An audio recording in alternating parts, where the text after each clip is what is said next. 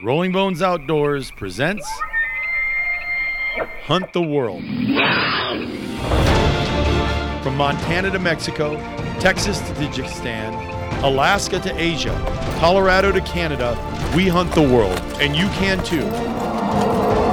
Do you want to take your hunting skills to the next level? Ever thought about going on that hunting adventure of a lifetime? But didn't know where to start? This podcast will be for you. Our team at Rolling Bones Outdoors is here to help you create memories that will last a lifetime. Are you ready? Let's hunt the world. Thank you for listening and joining us today. My name is Brian Mayman. I'm the co founder of Rolling Bones Outdoors. We are going to launch and talk to you about the Hunt the World podcast by Rolling Bones Outdoors. We're really excited about bringing this to you.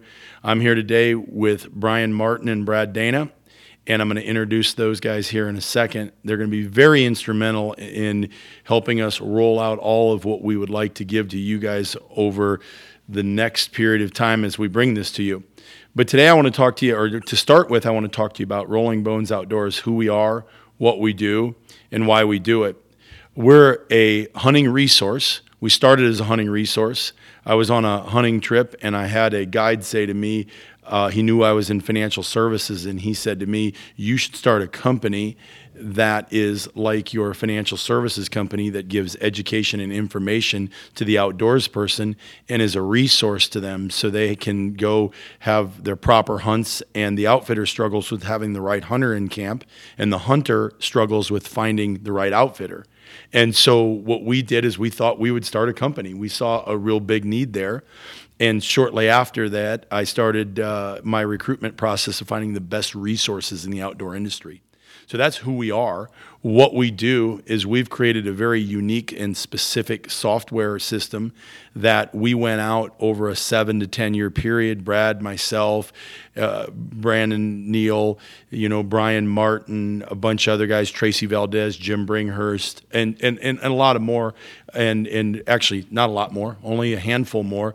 And we went and vetted, completely vetted a handful which became more than a handful of outfitters. So then we could offer this resource. We could have this database, this big book of business that we could use this software to help match the hunter to the hunt. So we could specifically save people time, energy, and money so they weren't in a guessing game and or worried when they went into camp. So that's what we did and uh, and then why we did it was we found out that there was a lot of fear in the industry that we did a lot of surveying talking to people and we found out that a lot of hunters would love to hunt out west from back east. You know we call it the buying belt minnesota texas texas to florida florida to maine. And the only reason we call it the buying belt is because it's such a large economic you know force. They they they are such giant hunters when it comes to whitetail hunting and predator hunting and and and they're so good in the outdoors but they had a fear of where to even start in the out, out west, you know, when to start the application, how to start the application process. And so our resources had to be tailored to that audience. And what we found out is when we tailored that why to that audience, that it spilled over to so many other, uh, you know, really geographical regions. You know, a lot of people out west and all over the country, and now all over the world are taking advantage of our services and what we provide. And so that's why we did it because we found out there was a big fear. And then, um, you know, really back to what it is that we help them with is we help them engage in whether it be their application service, a concierge service to help them, you know, communicate with the outfitter to talk to that adventure, that person that's going to be providing that adventure the customized web page we've built it, it provides them an opportunity to have their own application and deadline alerts. It gives them a resource to build their own application and database in there. They can add information that they get from any one of the multiple resources out there and the multiple magazines. I'm sure some of these guys will speak to that. And then also um, you know the the gear making sure people don't waste money on gear. We have a, a, great gear research and and store a product store that delivers that big eight or nine product systems that people need when they go out and go hunting. And so we spend a tremendous amount of time, effort, energy, and resources making sure that we organize gear, products, and services to be provided to you, the consumer, the adventurer, so you don't waste your time and energy. Because the big problem people face is the unknown. They don't know. And so we provide that education, that value, and that expertise. And we've assembled some of the greatest resources in the entire outdoor industry, whether it be our vetted book of business or Brian Martin, who you're going to hear from today, or Brad Dana, or so many more that we're going to have on this broadcast in this podcast as we evolve. We'll be bringing in outfitters from across the world that are that are world class at what they deliver. We'll bring in hunters and adventurers and fishermen that are members of ours that have used our service so they can communicate to you their experience and, and how they've used us. And you're going to find out that each one's unique because everybody's issues are unique after spending the last 27 years in financial services, what I found out for sure is everybody, every individual is a unique person, and they all have their own questions and, and series of uh, confusions and problems. And what we want to do is identify them specifically so we can help you with whatever that is to get into the, into the adventure you want or get out of the outdoor industry that you're looking for. So, anyway, I really sincerely appreciate you plugging in today. And uh, I'm looking forward to bringing this to you. I grew up rural Route 3, Waverly, Iowa. Loved to hunt and fish. Field, Fred Bear's Field Notes was my, my right next to my King James Bible. My mom was a Lutheran, you know, beat my butt with a wooden spoon if I cussed and uh, came a long ways from them. But all I ever wanted to do was read Outdoor Life and Field and Stream. We'll actually even bring you John Snow, one of the uh, the shooting and uh, rifle editors for that magazine. But anyway, I, am sitting here thinking of all this stuff that we're going to be able to bring you and provide to you. And I was just a kid that grew up in rural Route 3, Waverly, Iowa, that loved hunting and fishing, that went on and became a butcher, went from being a butcher to financial services, and now own a hunting company and uh, wouldn't change my life for the world. But we really did find this uh, company and founded this company to offer you a resource to help you get whatever you want out of that. So we appreciate your time listening. Thanks again for coming out. And I'm going to turn it over to the great Brian Martin. Brian Martin and I met about three years ago, and I don't want to say it was love at first sight, but because that's not anything I would ever think of when it comes to Brian. But the quality of uh, and the value that he brings to us is just absolutely amazing. And our partnership with him and his involvement in Rolling Bones Outdoors is is immeasurable, and he just does a great job with us. So thanks for being here, Brian, and uh, thanks for everything you've done for us. And um, we're looking forward to gr- building a great company with you. And uh, I'll turn it over. I'd love to have you tell them your story and where you're at with all this. Well, thank you, Brian. And um, yeah, I, we met, I believe, about two and a half or three years ago at one of the trade shows in Utah through one of our mutual clients, uh, Tracy Valdez, and he had hunted with us in Marco Polo um, in Tajikistan, and he's a great hunter and um, good shooter and just a great all-around guy. And he introduced the two of us, and he thought we would have a lot in common. He thought we could complement each other. You because your business and sales background, and me because of my, you know, I guess undying um, passion for hunting.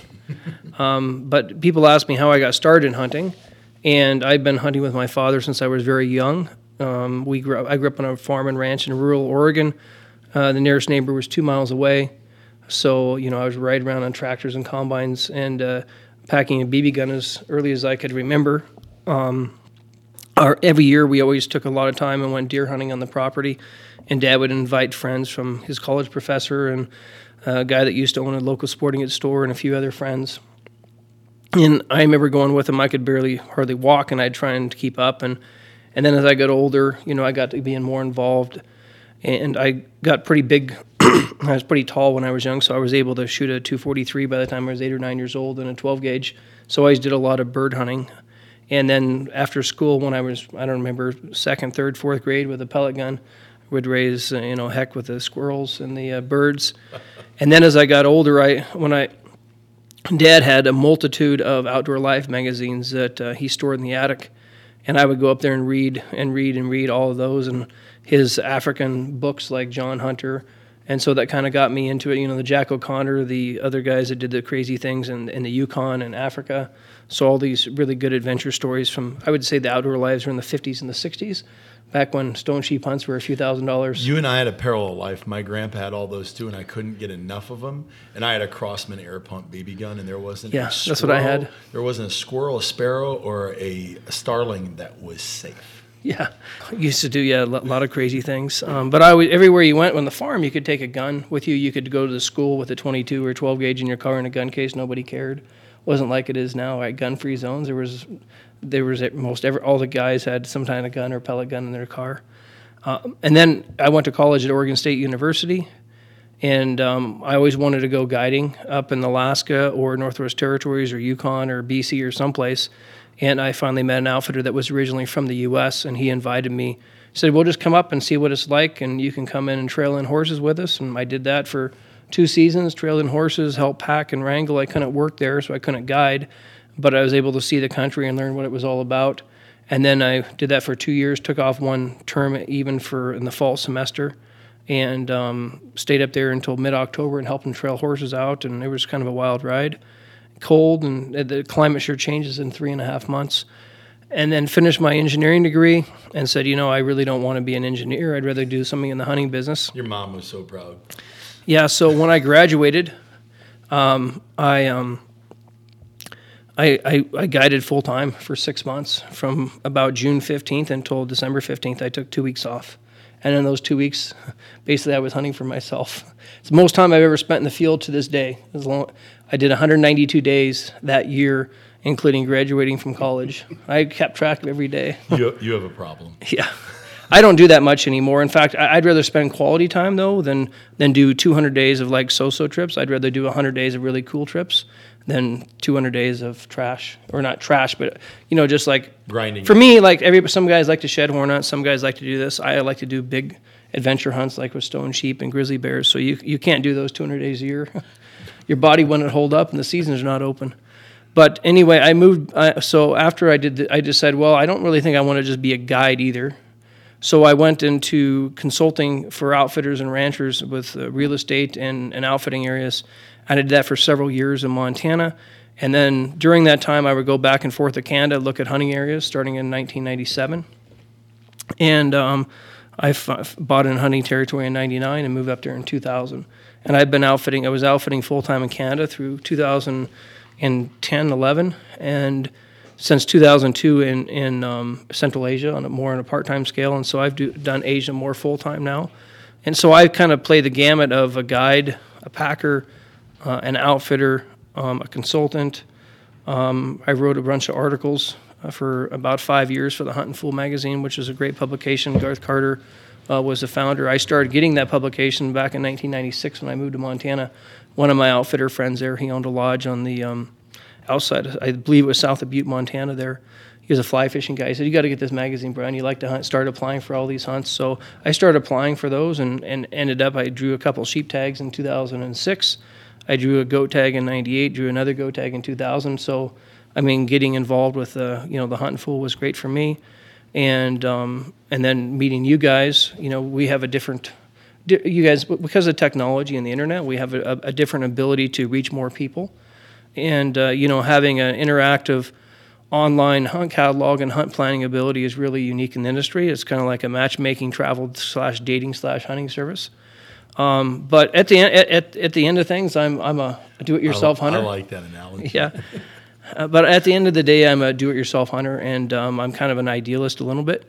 So sometimes guiding is always a bit of a compromise for guys like myself. But if I had the right clients, I love guiding, and for me, I take it very serious, you know. So, but at the same time, I try and laugh. I, I mean, I, I think I was probably a little bit too serious sometimes. Now I understand that as I've got older, that I you, not everybody can run up the hills when they're 50 years old, like when they're 22 and uh, you know you have to take care of your health you have to take care of your you know you have to take care of your shooting ability too you never take your shooting for granted because you owe it to the animal you owe it to your guide uh, to shoot really well for me that's a huge pet peeve guys that don't shoot well or don't practice um, because that's something you can control for sure not everybody's going to be a great shot but and not everybody's going to be a great athlete but as you do your best and have a great attitude that's the most important thing so i've done a lot of hard hunts over the years done over 100 hunts that are over a week long without getting resupplied, and most of those are all backpack hunts.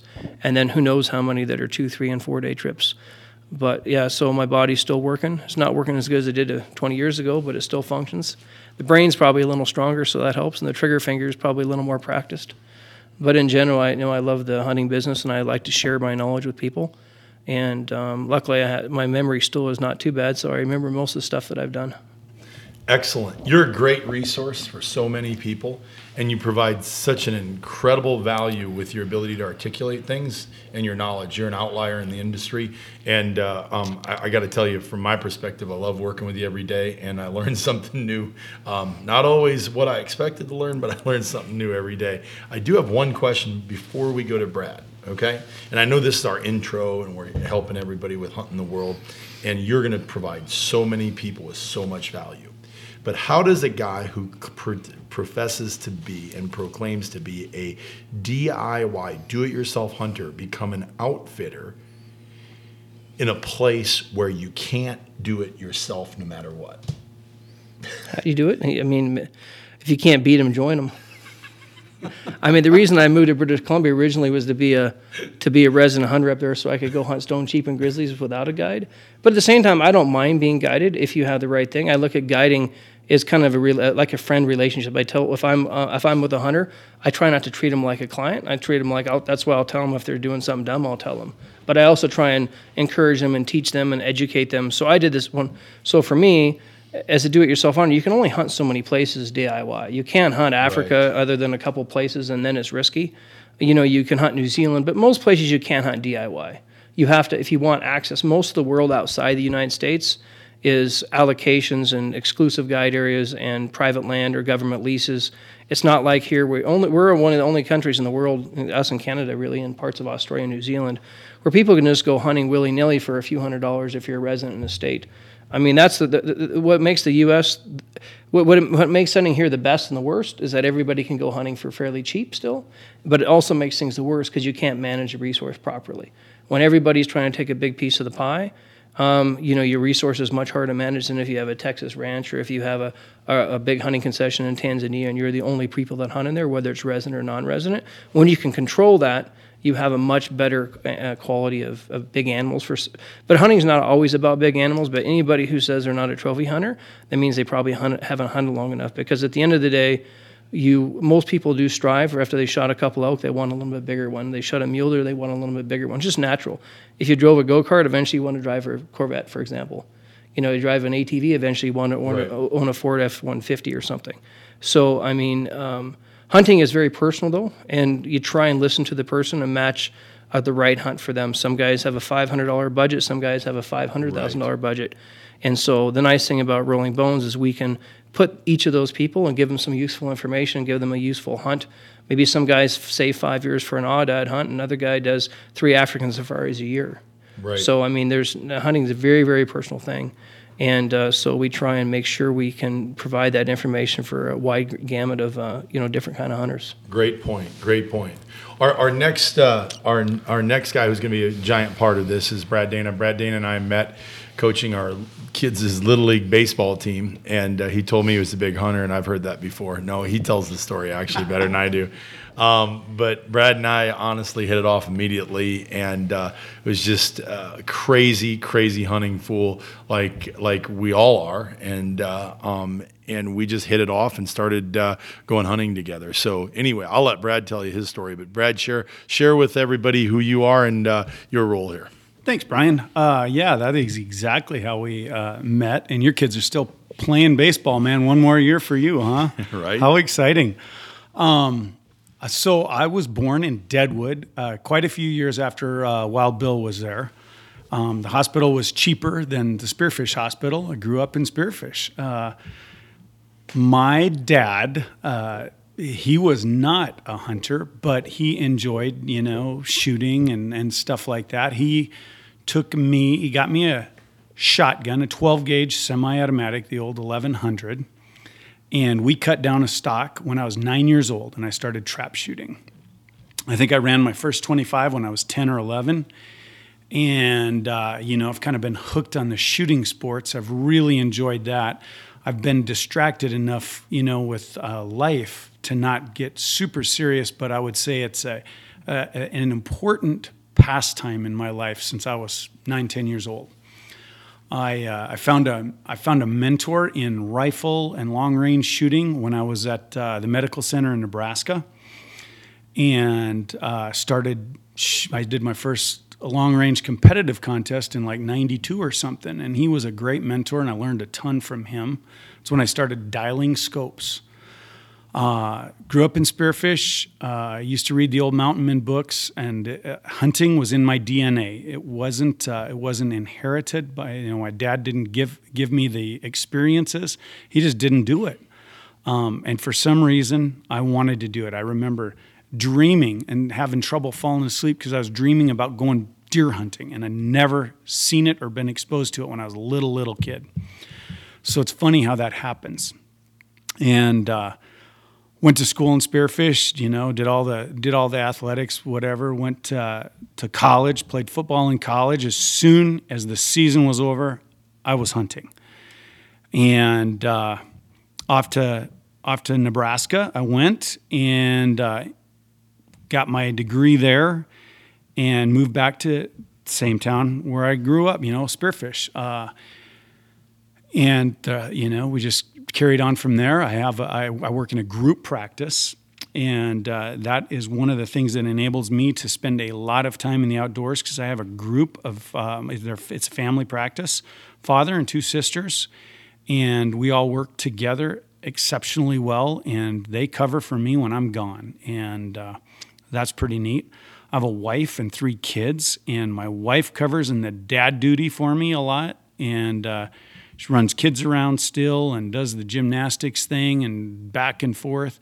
And so uh, that enables me to do what I do. Um, I started out applying for tags in the West. As soon as I was done with dental school, I remember the preference points at that time cost seven bucks. And when I started, it was hard to scrap up the seven bucks for a couple of these. So that's why I have different numbers of preference points for some of the species. And I was also thinking, God, like that takes a thousand bucks. I could never afford that if I drew it. Well, I didn't understand at the time that I probably wasn't going to draw, and I wished because then I'd have, then I'd have been right at the top of the game. Because in a couple of states, I'm a few years behind. But uh, my most preference points, I have 28 points. I just looked at it today for an elk tag, and uh, you know, so I've been playing this game for a long time, and the rules change, the games change, um, the way they do things change, and so it's an evolution and just trying to figure things out. And that's one of the things that we're good at is helping people figure it out and even get started. I would say that's one of the the the key things that we do is for people who have no idea how to get out here and how to hunt. We have a lot of eastern hunters. They don't even know about preference points. They don't know about applying for tags and uh, and there's a strategy, and you can help give them a strategy and develop a t- plan, and pretty soon they're out here on a three day antelope hunt, and I'm like, oh my gosh.